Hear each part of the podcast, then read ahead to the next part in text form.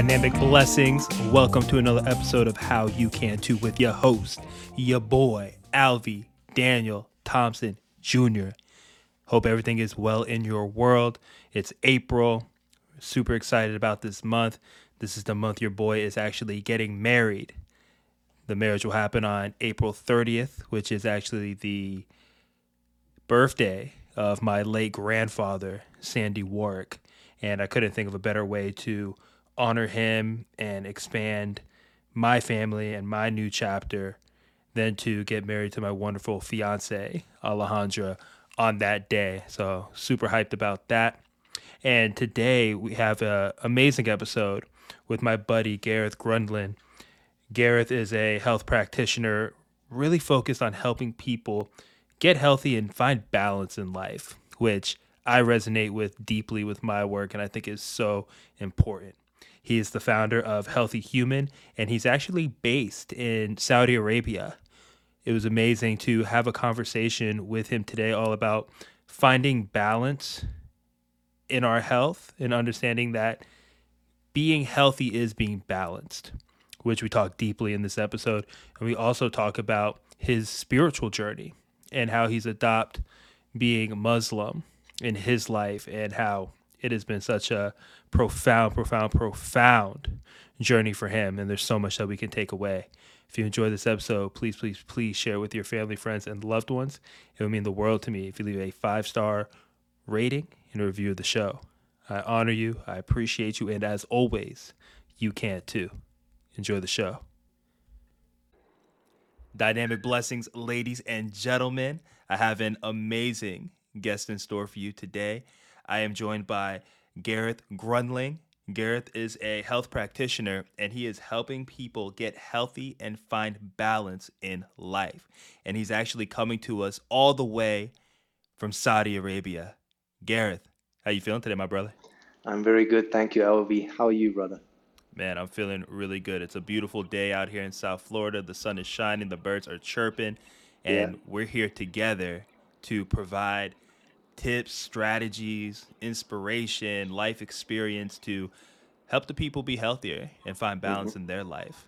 Mm-hmm. And something that I do on pretty much every episode is I love to understand the why mm. behind an individual doing the work that they do in life, especially when it comes around health, well being, and simply being the best version of ourselves. So, for you, Gareth, what's like your origin story? Like, what got you into the work of being a health practitioner? Alvey, I honestly, there's a couple of whys. So, I feel like that's a big contributor to me being so invested in this industry. Um, the first one, if I start simply with me, I, at a young age, actually had, I was not a very healthy kid. I had a lot of asthma. I went through a lot of asthma attacks. I was in the emergency room pretty often, so much so to the extent that my father, and we were not really affluent per se, but my father ended up buying one of these machines which helps you breathe and gives you oxygen, mm-hmm. right? I mean, like you see people on life support using that sort of stuff. And we had that in the house, you know, almost on a on a weekly basis, maybe two, three times a week. I was on that for a fair period of time. There was a period where doctors were saying to my father, "Listen, he's going to need to take steroids if he doesn't start improving." Uh, so, having gone through that, that was definitely I wouldn't say that was an easy introduction to it all.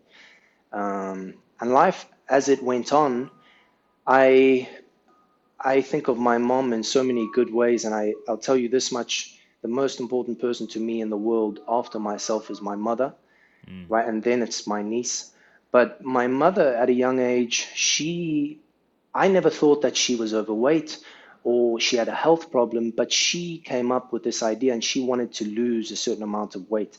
And at that time, I think it was called Weight Watchers. I'm not sure mm-hmm. if that's a universal program. Oh, but yeah, my mom, yeah, Weight Watchers. So my mom enrolled in that, and there was a, a center close to the house that she went in every week. And over the course of eight to 10 weeks or so, she had lost, I think it was 10 to 12 kgs. And I remember, honestly, I remember that journey as such a positive piece of my life in that period of time. Seeing my mom very happy, the entire family was encouraging her towards that goal. And ever since that day, my mom has always been very health conscious, and that's had a big influence, huge influence on me. Very mm. thankfully, so my aunt, my mom's sister, has she's also been very health conscious her whole life, and she actually owns a health store. So there's a couple supplements and vitamins. And, so from a young age, I was introduced to okay, you need to be on a multivitamin. Okay, you need to be on omega threes. You need to kind of supplement where you're not getting enough in your actual diet, dietary intake. So that was really the introduction. In some ways, the asthma wasn't good, and then my mom, being an excellent example, was very helpful. My father always encouraged me to be in sports, a lot of swimming, a lot of football, and that helped me build my lung capacity far beyond what it was during those asthma periods. Mm. Uh, and so life kind of trotted on from there.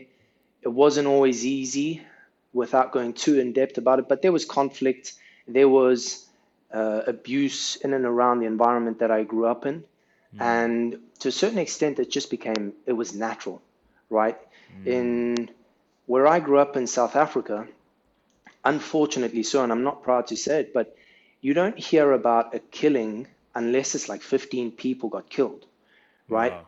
If just one person got killed on the street, it barely, barely, barely makes the news, right? Mm. And I'm, I'm not even trying to exaggerate, you know, the environment we grew up in to this day, every single day, there's a break in of some sorts, there's a hijacking of some sorts, there's a mugging of some sorts. Mm. So safety was always an issue. And I think that did affect me, whether I knew it or not at that time, right? You're in that survival, fight or flight state. Right. And so, really, my, my parents always encouraged me to do my best. And I, I think I excelled more on the sporting fronts, which I was always happy in. I was never a bad academic, but my sister, she took, she took all the academic accolades. Um, but then, Alvey, as I got to 18, I wanted to leave the house and the environment that I was in as soon as possible. So I shipped off to Cape Town. And at that time, that was primarily to pursue sporting endeavors, at, at the time, baseball. Many people don't know we play baseball in South Africa, but that was that at the time, as well as continuing my studies just in marketing management. You know, my father always said to me, You need to have something to your name, right? And so I continued with all of that, but down in Cape Town is where I actually got a lot more sick. And I was, I remember one year, I think I was on antibiotics four or five times in the year. Oh Right. wow. And the doctors, they were kind of just looking at me, seeing the symptoms, and they were like, okay, well, here's Augmentin or whatever it was. Unfortunately, until one day I was with the family doctor back home, and really I was not well at all. I went to him and I said, listen, eh, just give me the antibiotics and I'll be fine. Knowing from past mm. experience, you know, within seven days to 10 days, I'll be fine. Things are going to be kind of back to normal. And then two months later, I get sick again. So I eventually landed up in a free consultation in a homeopath's office, right? Mm-hmm. And I remember she looked at everything. She assessed me in ways that doctors had never assessed me before. And she concluded on a small piece of paper, she said, either you have Epstein Barr or you have streptococcus, right? I think it's Epstein Barr. So start with one, two, three, four, and five. If you're not better within six to 10 weeks, then go on to these next bits and pieces. And basically, what she prescribed for me was more probiotics, more salads, more live, raw foods, avoiding all the sugar and the junk, and getting more sleep, hmm. right? That's what All she had prescribed. based. All very simple. I mean, it didn't it didn't cost me huge amounts of money. It was simply making the effort. And quite frankly, I was in a time and place where I was so frequently sick that there wasn't any other option. I was just like, I received this little piece of paper, and I was like, okay, we'll go buy some kombucha, right? Mm-hmm. Okay, let's let's not sleep at 2 a.m. Let's try sleep at 11 p.m. Mm-hmm. Right? So started implementing all of this, and Alvey, I'm not joking. Barring an operation that I had three years ago, I don't think I've been sick since that day, and I've not needed antibiotics since that day. Mm-hmm. Um, and here and now, I come across people with similar issues, and oftentimes I find myself very passionate towards helping them improve, really emphasizing you don't need something in a bottle, right? Yes, that can help, but what you really need is to sleep eight hours. Right. What you really need is to eat whole foods, organic where possible. You really need to stay hydrated, right? And Absolutely. when people start doing that, you know, that whatever their goals are, to be stronger, to shed weight, to get healthier, to fix that injury, these things just start to take care of themselves. 100%. Right? And 100%. so that was really how I would say that seeing that homeopath was was a huge push towards me being very much invested in health and fitness. Yeah. And I initially started actually in CrossFit in a little box, learning from some great coaches, having some great experience, and I loved it. I, I wouldn't change it for the world. But as time went on and I started working privately in person with people, I came to realize that I needed to give more than CrossFit. Right? I mm. felt like people were coming to me with a whole lot of trouble and I didn't have all the tools to fix it. Right. And it just so happened, man, I, I've always been listening to podcasts. It's, it's such a pleasure to be on a podcast like yours right now. But I was listening to Barbell Shrugged one day driving along, and there I heard, I refer to him as Uncle Paul, Paul Chek. yep. There I heard him just, man, you could feel how passionate he was right? And he was he was saying, you need to sleep, you need to eat, you need to drink, you need to this, you need. And I was like, yeah, this guy, this guy, he's on it, uh-huh. right? So I'm not joking. I got in the door, and I kind of looked at the links, found the CHEK Institute, and saw that they had this CHEK Academy. I'd listened to a few more episodes, and then I heard him speaking about the CHEK Academy, and I was like, yeah, this is it. This is where I want to be. Yeah. This is what I feel. My soul was telling me this is what's going to help you propel to the next level, and this is what's going to help you help others to find mm-hmm. health. And at the time, I could not get straight into the institute because they'd already started the calendar year. But I knew with absolute certainty okay, make sure you have the money put aside so you're ready to pay in full the day that you're allowed to get in. And I started reading How to Eat, Move, and Be Healthy. Yeah. Right. And I, I mean, from the age of, let's say, 11 years old, I've been watching health. I've been reading men's health. I've been on this path, right? You know, that was the time that I started learning from my mother and my aunt just to be more health conscious. But I read How to Eat, Move, and Be Healthy, which is literally the prerequisite to HLC1. Yeah. And I was blown away. I was like, whoa, man, I, I'm telling you to this day, I still have that copy and it's full of highlights. It's full of notes. It's got dog uh-huh. ears, notes in the front, notes in the back, every, you know. And over the next eight months or so until the CHEK Academy started, I was basically just following the How to Eat, Moon Be Healthy. And obviously, in that book, they have the questionnaires. Right. right. So I knew, okay, I was a polar type in my dietary intake. So I started eating according to that with with the correct ratios. And then I, I followed, as it says, start from left to right and improve, you know, the major parts, just start to make those improvements. And I think, I don't remember the number when I started, but I was close to red in total. Oh, wow. Right? Yeah. And that is, that is the perspective, or that was the position of a strength trainer right. who, at least on the exterior, looks like a strong person Mm-hmm. But I can tell you right now, interiorly, man, I was dealing with chronic pain. Yeah. Right. When I started to get the gluten out of my system, when I started to get that lactose out of my system, when I started to get the simple sugars out of my system, when I started to realize, like, hey, look at look at the label, right, and then see what's on other ingredients. When I started to get deeper into that, which really was just just by how to eat and be healthy alone, that made all the difference. So when I already started in the CHEK Academy, I felt like a new person. I didn't have all of this chronic pain. I, you know, when you have that physical pain, it also translates to mental pain. Absolutely. And since the CHEK Institute, it's just been going from strength to strength.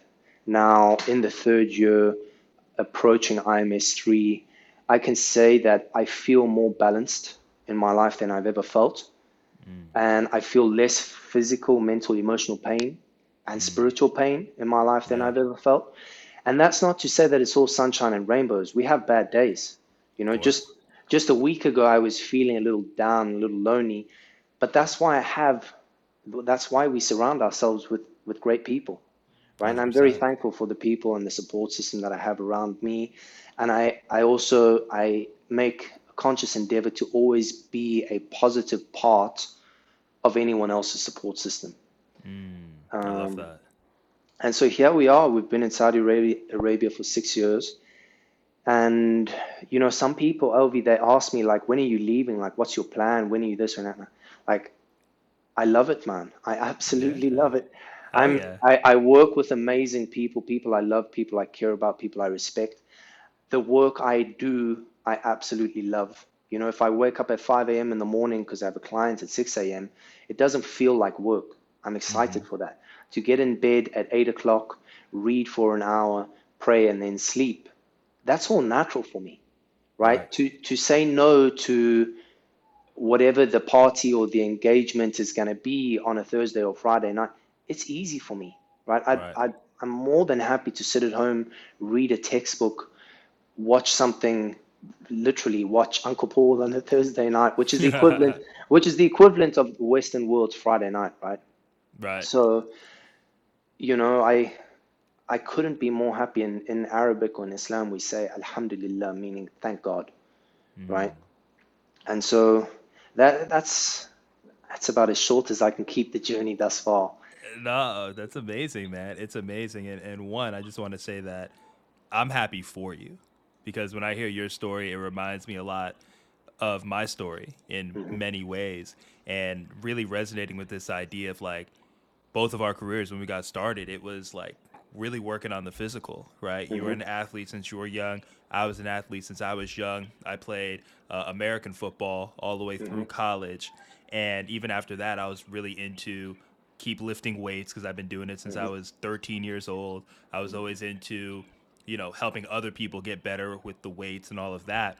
But then to your point, I realized that there was something missing both in myself 1st and then in the other people around me, the people that I was serving my clients.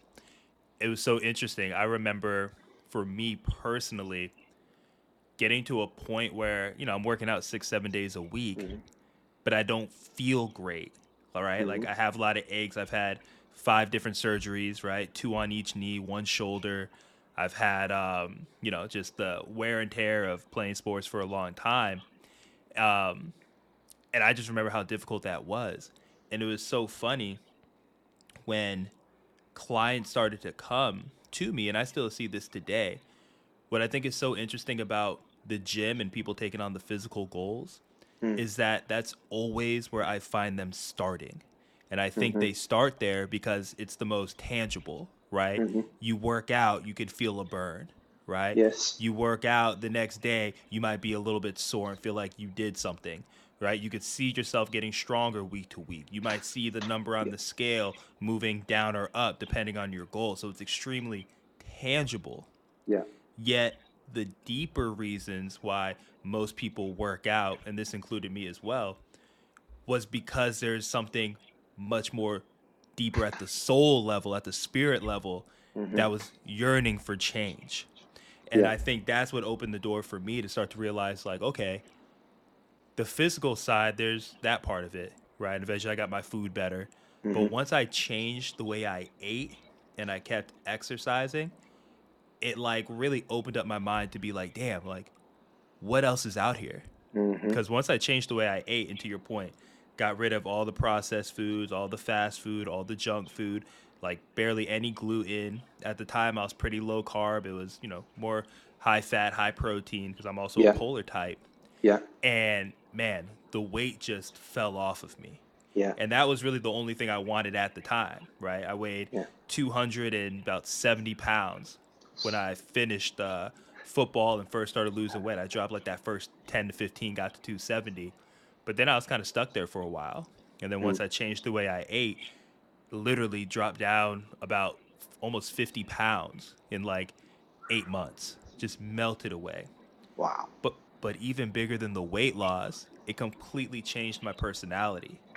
I was Mm-hmm. no longer irritable. I didn't feel like I needed a nap every single day. And I was just smiling a lot Mm-hmm. more. And that's what really started to open my eyes and say, like, all right, what else is out there? And I started diving into the podcast as well. And to your point, stumbled into uh, Uncle Paul, I think on, I don't know if it was on like an Elliot Hulse video or if Yeah, it yeah. was through Aubrey Marcus or something, but I stumbled across Paul Chek and I was like, this is it. This is the guy right here. And he's talking about the basics, just like you said. How important it is to sleep well, how important it is to manage stress, how mm-hmm. important it is to eat well, how important it is to move your body, how mm-hmm. important it is to take quiet time to simply reflect on mm-hmm. your own life and go within. And when I do that with my clients, their entire world shifts. Yeah. But I think what's tough for people who haven't took this journey yet is that it's not sexy enough, right? Mm-hmm. It- it- it's not sexy to get eight hours of sleep. It's not 100%. sexy to just clean up the diet, right? Yeah. But what's what's sexy is saying like, hey, I just ran a marathon, or I just Yes, ran exactly. an Ironman, right? Or Mhm. I'm doing this very extreme thing. And I'm not to say any of those things are bad per se, but it doesn't have to be swinging one side of the spectrum all the way to the other in order to get to the balance that you Yeah. talk about. Yeah. And going back into that, how do you describe balance to the people that you come into contact with, whether it's clients, family, friends, people that mm. are asking you about balance? How does that look? I love that. Balance is a, a fascinating topic for me. Uh, sometimes I think to myself, I'm a bit of an oddball because I'm so fascinated on this idea of balance, right? So sometimes on, on social media, when I'm just posting stories or I'm trying to just put the word out there for people, I often try break it down into short equations, right? And I always I always have this as health equals balance, right? balance is healthy. But when I think of it in a slightly more slightly slightly more in depth without wanting to go too far into it, balance is a constant series of iterations, right? Hmm. if I'm in balance right now, physically, mentally, emotionally, spiritually, and then I go live my life and have a day, which is what everyone has to go through, right? I'm going to bump into something that's going to knock me off balance, whether it's physical, mental, emotional, and spiritual. Mm-hmm. And then I need to make that iteration. I need to make that adjustment, right? And sometimes, you know, maybe it's just someone that's hooting their car at me, or I'm hooting at someone else, and it's just a bit of a mental, emotional rage. And I just need to get home and take a few breaths, get into the parasympathetic, move past that, you know, continue with my day. Mm-hmm. Other times, it's a phone call saying your aunt has cancer, right? Mm-hmm. Other times, it's it's a completely different thing where it seems and feels like the world's going to fall down, right? But I'm a big believer that if we can if we can manage the small bits and pieces and we can manage those constant daily iterations and adjustments, when that big mountain shows up, you know, you're gonna have you're gonna have the momentum, but you're gonna be so much more prepared to manage that big situation, which if you were not in that balanced environment, that big one is gonna knock you way off, right? Like eh, if I think to myself, if I'm playing baseball and I'm seeing a lot of pitches come at me, I was an outfielder, and towards the end of my career, I think I was a decent batter. I used to bat. What what is number four is called cleanup, right? Clean up, yeah. mhm. So I had a stint at I had a stint at cleanup. But anyways, it's like if you're seeing a lot of pitches come at you and all of a sudden you get a slider, you can deal with it, right? But if you just show up one day and a guy throws you a nasty curveball, you're like, what, Right. what was that? You know what I mean? And you're like, you're like a deer in the headlights, man. So for me, balance is all about those constant small iterations, but that gives me the ability to manage and handle whatever life is going to throw at me, whether it's small, medium, or large, short, medium, or long term. Woo. A lot of fire there, Gareth. I love that. I mean, first of all, you're your idea of balance of how health equals balance is mm-hmm. spot on to me. And I love this definition of balance where you talk about how it's a constant series of mm-hmm. iterations, mm-hmm. meaning that as we're living life, each and every single moment, balance is being challenged, right? Mm-hmm. L- life is giving you hard situations, life might be giving you some easy, positive situations, but overall, it's understanding that there's constant work that we get to be doing in order to stay in mm-hmm. balance. And mm-hmm. something that I loved what you said when you're talking about your different examples there, how with balance, when I'm constantly working on it and I'm being intentional about it, mm-hmm. that's what gives me the tools to handle adversity mm-hmm. when it inevitably comes up in the future, right? 100%. Because to your point, life is always happening. And it's to me, it's not so much what is this hard situation that life is bringing me, but more so what can I do mm-hmm. with the situation at hand. And I'm a firm believer of controlling what I can control and completely letting go what I can't, right?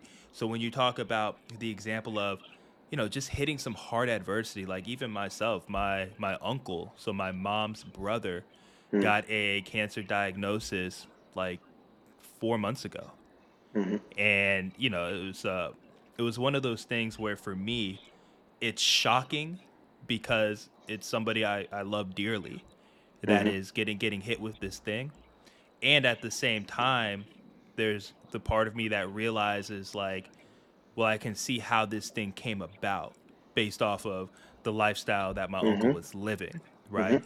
And it's just hard like for me to be able to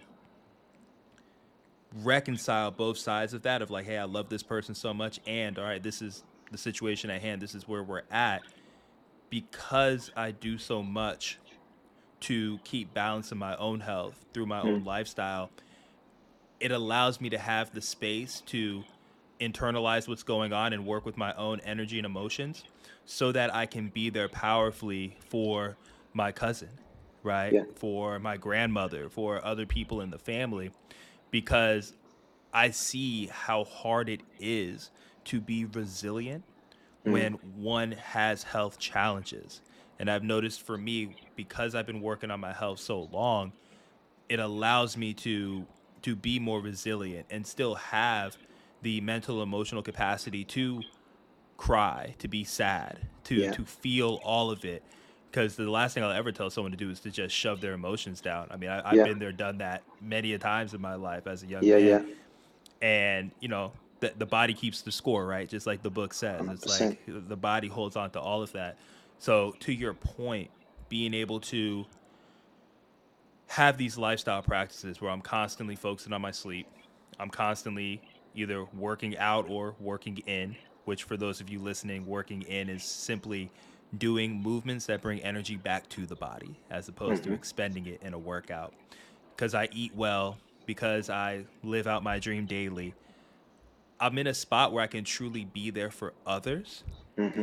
And I would imagine it's like that in your life too. And I loved when you said how important it is for you to be a positive impact or to be a positive person in other people's lives.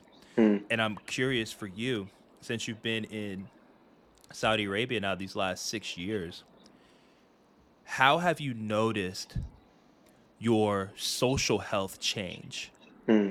based off of you working on yourself and the type of people that you surround yourself with that are very accepting of you maybe staying in on a Thursday night or on a weekend night as opposed to, you know, maybe feeling offended that you're not going out with them. Yeah. That's an interesting one, Alvey, because really I did grow up as I grew up as an introvert, and I'd say I am still an introvert, but I've I've come to learn that again, we need to have a balance, right? And some of my close friends will say, no, he's not an introvert, he's a madman.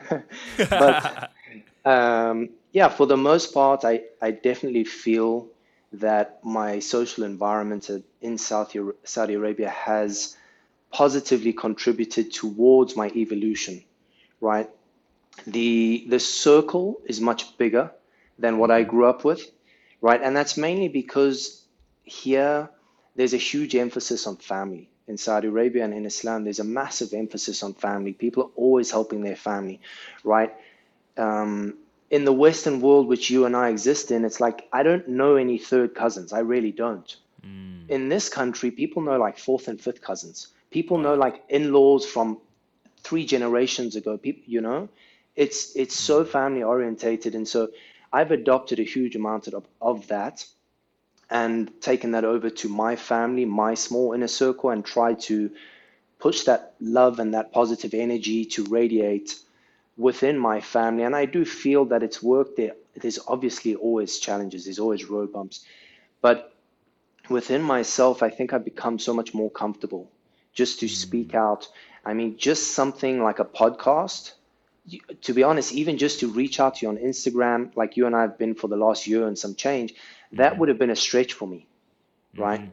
Now I feel like it's my duty and it's my responsibility. I love putting myself out there to help people. So my I would say that my social health has it's improved as much as my overall health has, right? Physically I was I wasn't in a great place and thankfully now I'm in a much much better place. Socially, I was always happy to be a kid that was not like awkward but just I was happy to stand on the side and not be in the middle and not be in the center.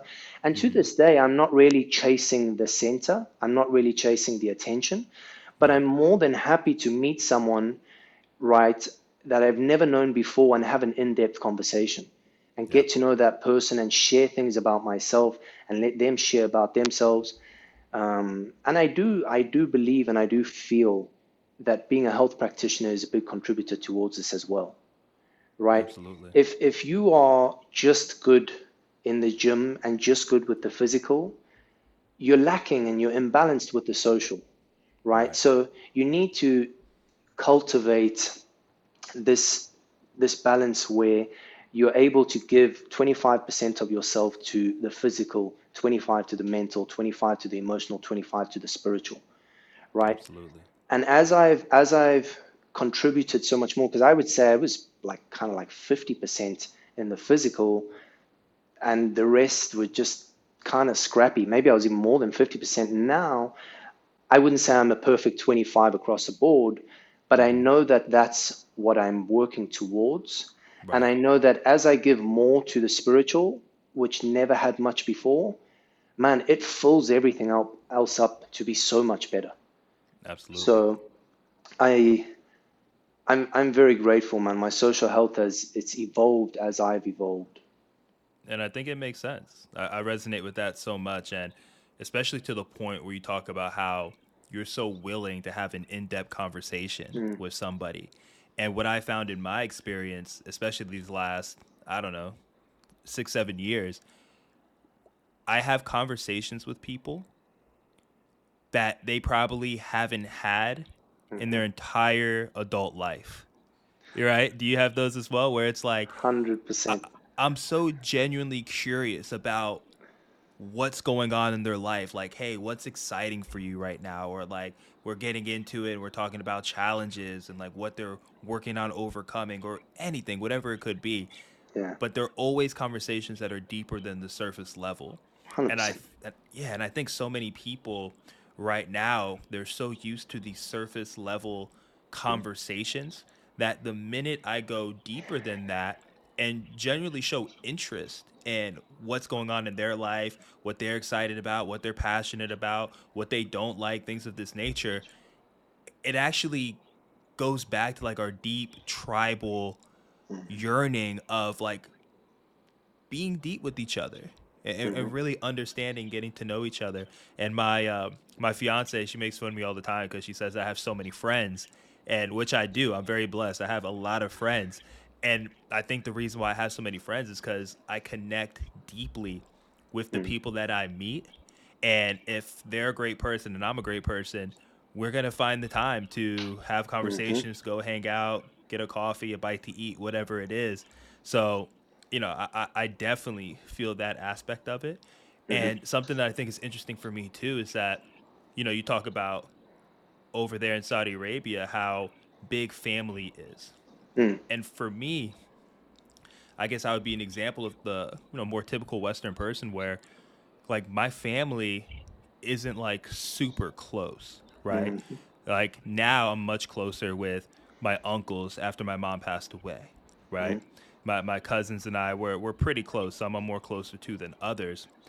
But it's it's so fascinating how I have on my dad's side of the family, you know, my, my dad and I've always had this relationship where we always understood each other, Mm. but we both have those like introverted qualities Mm. where you know he can easily not say something i can easily not say something and there's still a bunch of love between us Mhm. right and then there's people on my dad's side of the family where like i just barely ever like speak to them versus my friendships like i have so many friendships where those feel like my family. And when i say they feel like family it's because we're so close and we share so much and we have so many things in common that we we love that there's always something to build upon.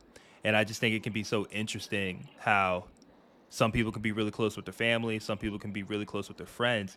But what Mm. i think is tragic is when a person doesn't have anyone close to them Mm. and and that's where i think a lot of people today are you know experiencing a lot of depression and anxiety and all the other things simply because they're missing that social interaction or those close meaningful relationships Mhm. and if i was to go even deeper than that a lot of times it's because they're missing a deeper relationship with their self Mhm. and with spirit Mhm. right? And I would love to know how your spirituality has grown since you've been in Saudi Arabia, and I know you've been picking a lot up from that culture. Mm. So I would love to kind of hear about your spiritual growth, what it looked like before, and what you've done to make it grow into how it looks now. Alvey, this is a, a topic which is so close to my heart, honestly and truthfully. So I was I was raised as a Christian in a Christian household, but in no way, shape, or form were we practicing Christianity. Um, and I, I wouldn't say that was out of any bad taste. It was just not many people were, right? So I'm very, very thankful, so thankful. My father, at a young age, I think I took more interest than my sister. I only have one sibling. I think I took more interest in her in the idea of God, mm-hmm. right? And my father always taught me there is one God, right? There is an overarching power and a spirit. And we'd have these these long drives where I would I was just very naive to it all, but I was I felt I always felt that there was a God. I always felt that there was a higher power. You know, I, I've seen miracles before my eyes. I've seen people cure cancer without medicine. I've, you know, that's that's all come before me, and I'm I'm so grateful for that because even though, and I, I don't mean it that as any offense to Christianity or Christians, but I I've tried to pick up the Bible multiple times in my life, and I've never had a very deep connection with it. It's always been a struggle just to get from one page to the next. And that mm. honestly, I'm not happy to say that. I'm not proud to say that, but that that's the truth of what I experienced. Right. And as I came to Saudi Arabia, really my relationship with God or with spirit was just I was aware of it and I had fear for it and I respected it, but I there was nothing in depth at all. Right. And you jump into this country which is it's completely Islamic. Right? You mm-hmm. cannot be a Saudi if you're not a Muslim. Right? Mm-hmm. So all the values are Islamic. A lot of the law correlates with Islamic law, right? And you jump into an environment which is complete 360, or you would think a complete 360 from what Christianity is. And, you know, the same way I've been constantly sponging and learning from mentors around me and from information like Paul Chek and so forth, right? I started looking at this and I started learning. And at first, I was just learning, you know, there's a lot of wealthy people and they are all very good at investing. So I kind of followed that path for a bit, got much better at that. But then you want to say you go from that surface level to that deeper level. I started observing people in their daily habits, right? And they were generous and they were loving. And I'm talking about a married couple that's been together for maybe 50 years, right? And I started to see and learn what true love was, mm. right? And that was that was not from anyone forcing Islam down my throat. That was from me seeing with my own two eyes and from me feeling that love and that energy, right? And people being so generous, people in in Islam, there's so much reference to God, to Allah, just in conversation, right? Whereas in Christianity or in English, it's not that prevalent at all. Hmm. So there's just so much more God in your life and so much more spirit in your life that you almost can't help but notice it. But for myself personally, I remember one day, it was in the month of Ramadan, which is actually approaching quite soon now, hmm. and that's going to be an incredible time. But I remember someone gave me a Quran, which to me is no, that's no light feat, right? If you're going to give someone the word of God in in your culture and in your perspective, that's that's a very big thing. And so the very first time I read the Quran, I think I read for four hours right? Like I couldn't put it down. And I had a highlighter and I was taking notes and dog ears and everything, right? And I think I read the Quran for 28 days straight, which is the month of Ramadan, and I completed mm-hmm. it. And at that point, I wasn't reading it like, okay, I want to become a Muslim. At that point, I was just reading like, what's in here? What is it that these people have taken so much from in their lives, right? And I remember finishing it and I, I simply concluded, I don't disagree. Like, mm. I'm agreeing with what's in here, right? And I, I also, I felt like I related because my mother and my father and the, the small family I do have in South Africa, they've always had these good values and these good morals, Mm-hmm. right? And not that anyone ever recited the Bible, but, you know, my father would say to me, do unto others as you want done unto yourself, right? Mm-hmm. And the exact same thing is in the Quran, mm. right? So that was that was really that was the lead domino for sure. And as time went on, and I would read more, and then I would see more, and I would observe, why are you doing this? What's that? You know, I basically I was just observing people being loving, right? People helping poor people, people helping me when I needed help.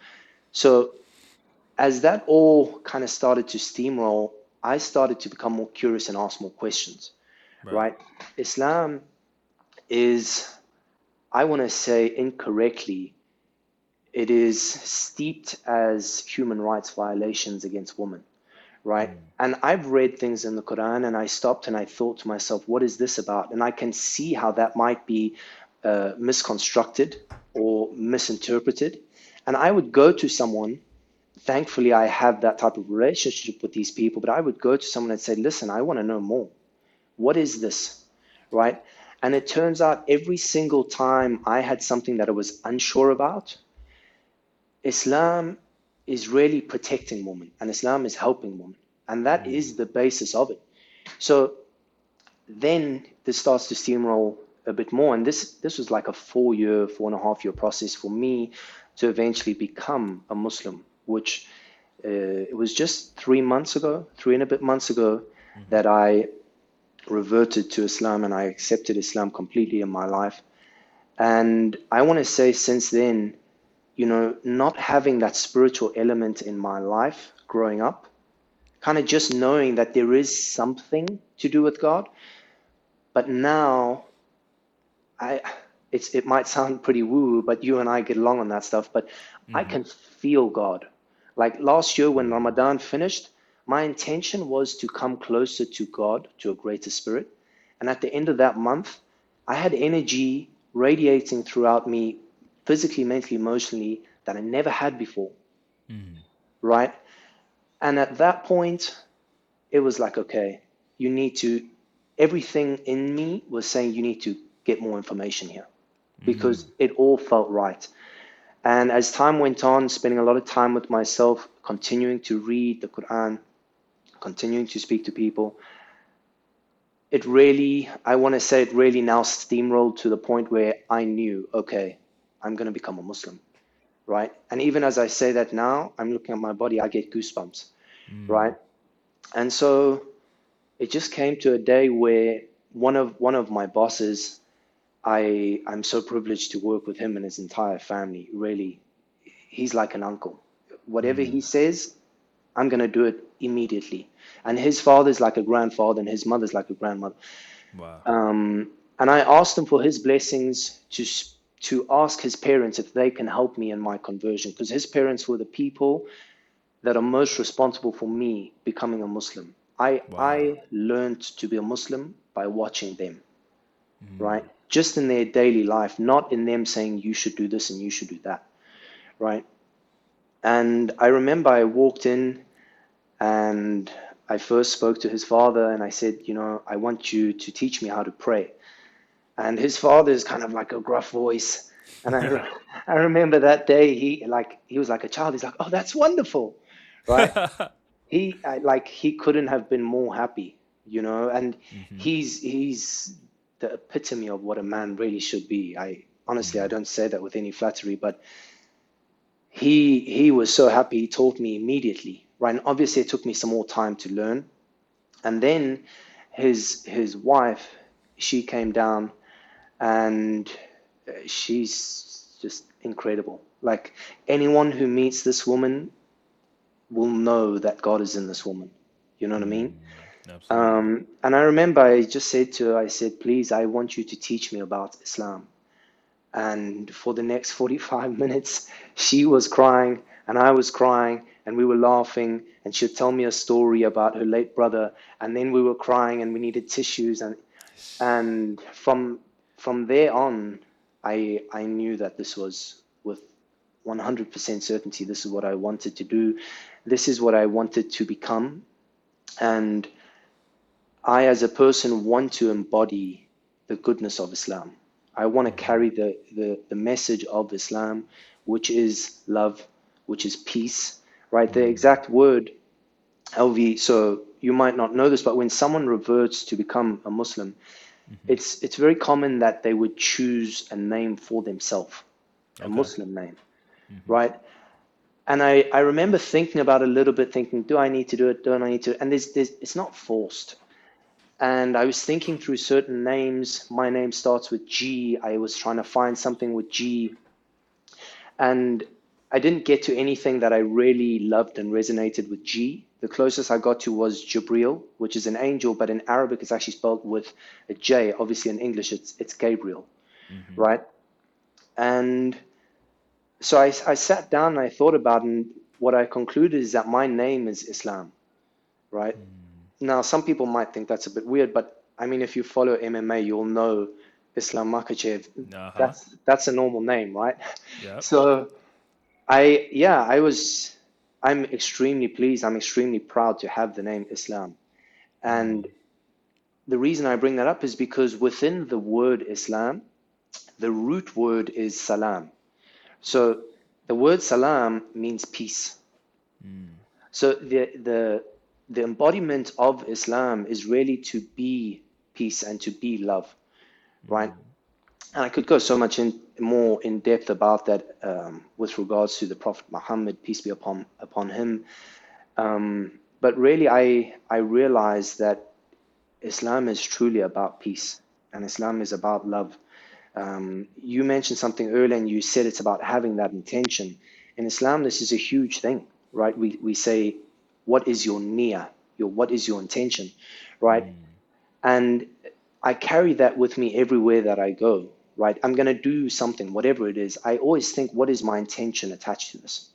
Mm. Right? And then the other massive part on Islam, because I mean, I could go on for hours, but the other massive part, I remember speaking to a, a mentor of mine, a senior client, and I, I asked him, you know, what, what's the most important thing? How do you think about Islam? And he mm-hmm. said to me, it, it all comes down to akhlaq. Now, akhlaq is really referring to your mannerisms, right? And that is how you treat people, not just how you treat the people around you, but how do you treat someone that's below you, hmm. right?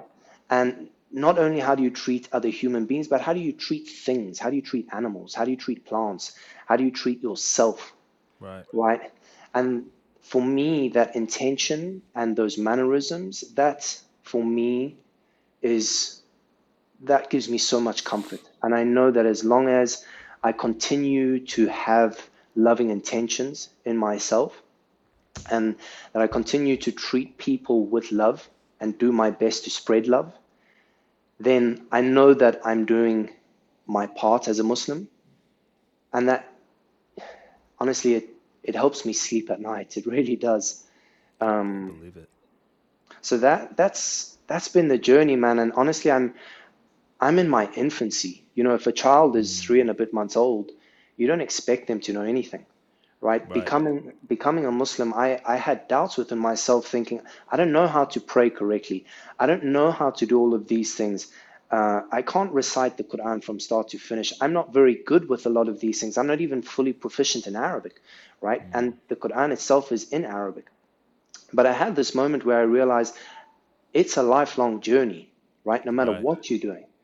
And I think when I had that, there was a huge weight off my shoulders knowing, okay, you can become a Muslim however and whatever you are in this present moment, you can become a Muslim, right? And from there on, you, you make a commitment, and this is a responsibility to be better, to spread love, to give love, to receive love. And that's been it, man. It's been incredible.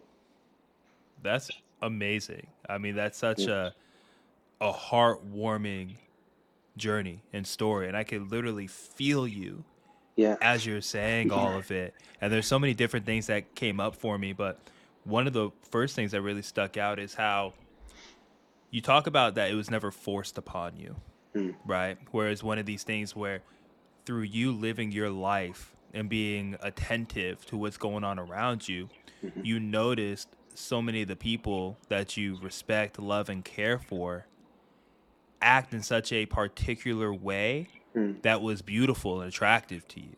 Mm. And that's what sparked that curiosity, Yeah. right?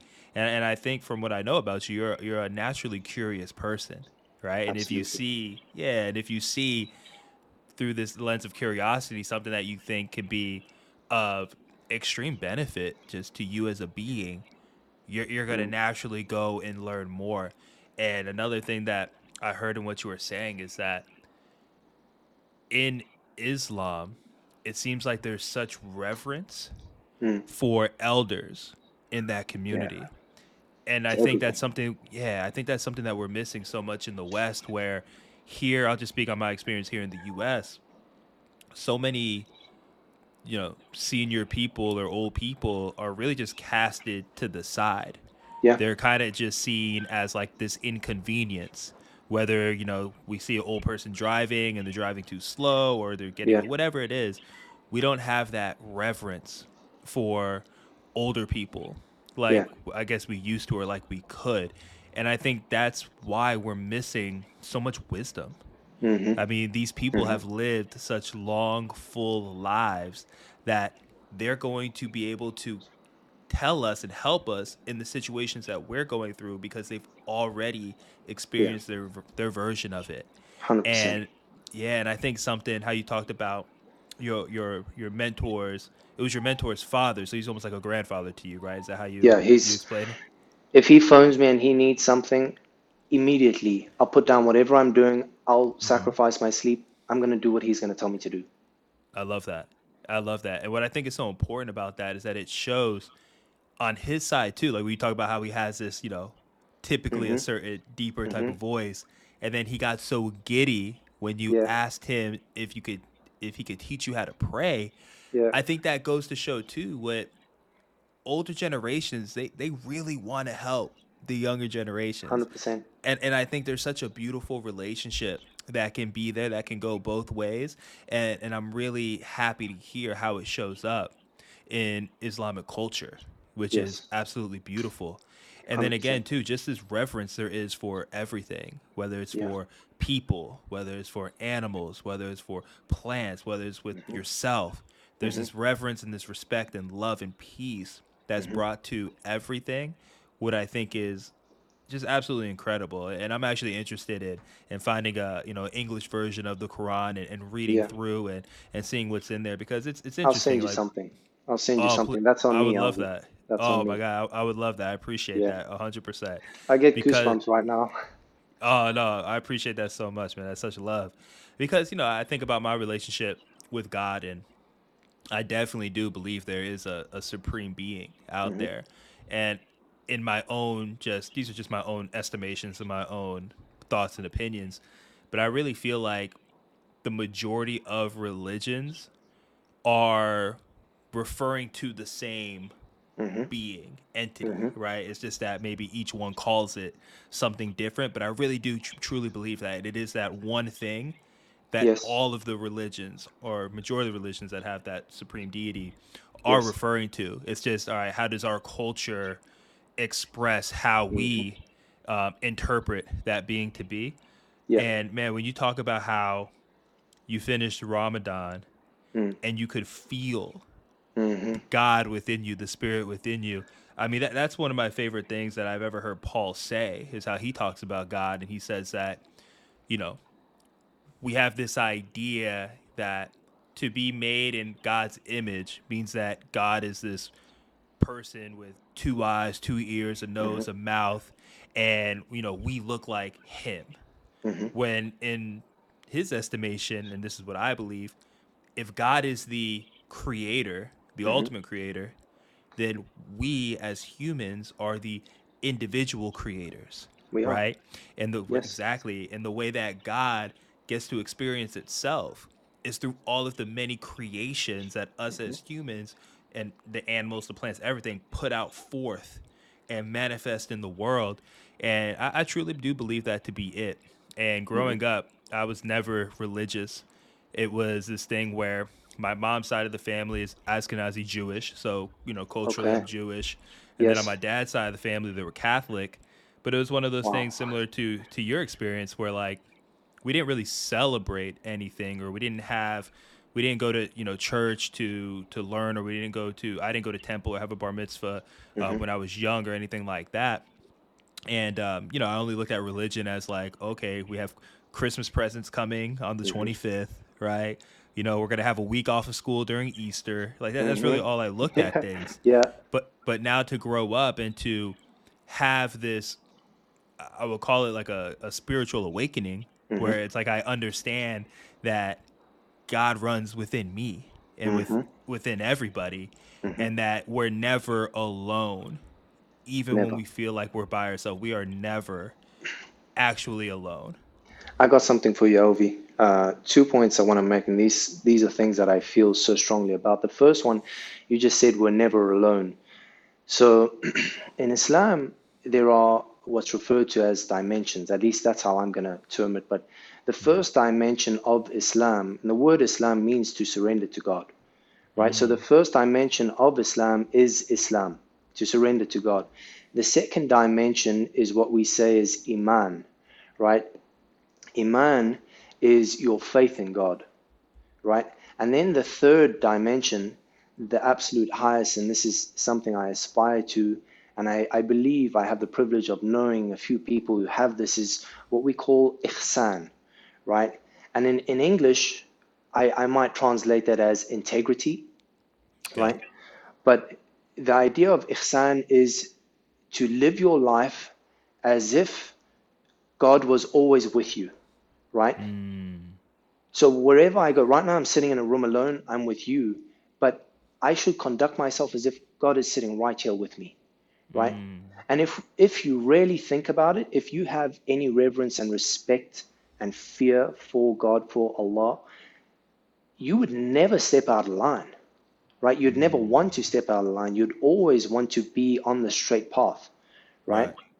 So I love that because even if he's not literally, even if he isn't, I can't see him sitting here with me. He sees me. He knows what's going on. He knows what's in my head. He knows what's in my heart. right And sometimes that gives me a huge amount of comfort. But sometimes if I'm stepping out of line and I'm doing something that might be questionable, it also makes me stop and think, hang on, Gareth, like maybe you shouldn't be doing this, right? Hmm. So that that idea of ihsan and just that integrity, right? Doing the right thing when no one's watching.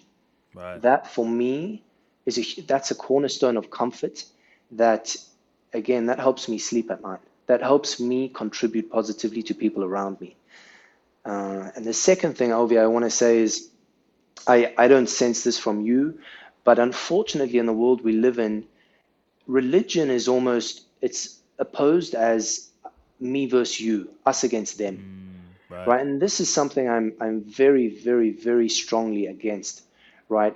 If I'm a Muslim and I represent peace and I represent love, and a Christian brother comes up to me, most of my family is Christian, most of the people I know are Christians, right? I'm going to give that person love and I'm going to help that person how I can help them. And if they're going to follow their Christian values, right? Because I was brought up in that society, if they're going to follow their Christian values, they're going to give the same back to me. And the exact same applies for a Jew, right? I have the Torah in my house right next to the Quran, right? And there's nothing in there that talks about war. There's nothing in there that talks about fighting and hurting people, right? Right. The same goes for the Bible. The same goes for Bhagavad Gita, Mm-hmm. right? I have a, a dear friend that our conversation used to be about business and the markets and assets and that sort of stuff. And in recent times, in, in my acceptance of Islam, he's a Hindu, right? And so we've started, our, our conversation has transcended and we find ourselves speaking for an hour or two, right? And we could probably go longer. And for the most part, we're just agreeing with each other and we're just noticing the parallels with one another, hmm. right? Sure, it comes across in a different language, sure, it comes across in a different culture, but ultimately, and I'll, I'll conclude with this when I converted the sheikh, the official who witnessed my conversion, he's written some incredible books. His name is Dr. Sadiq Malki, right? And he, he's written a short book, 25 pages or so, called The Globalization of Faith. And if I can simply describe, and you can picture this, there is multiple roads leading to one point, right? And one road is Islam, and one road is Hinduism, and one road is Christianity, and one road is Judaism, and one road is Sikhism, or you know, all the, the bits and pieces, uh, Buddhism, of course, and it's all leading to the same place, right? Um, and so I share that because a lot of people are dogmatic. And I want to say, in, in a bit of a, a box with the idea of religion. But for, for me, coming back to the idea of akhlaq, religion is your mannerism. Religion is how you treat people. Religion is what's in your heart. Right. I love that.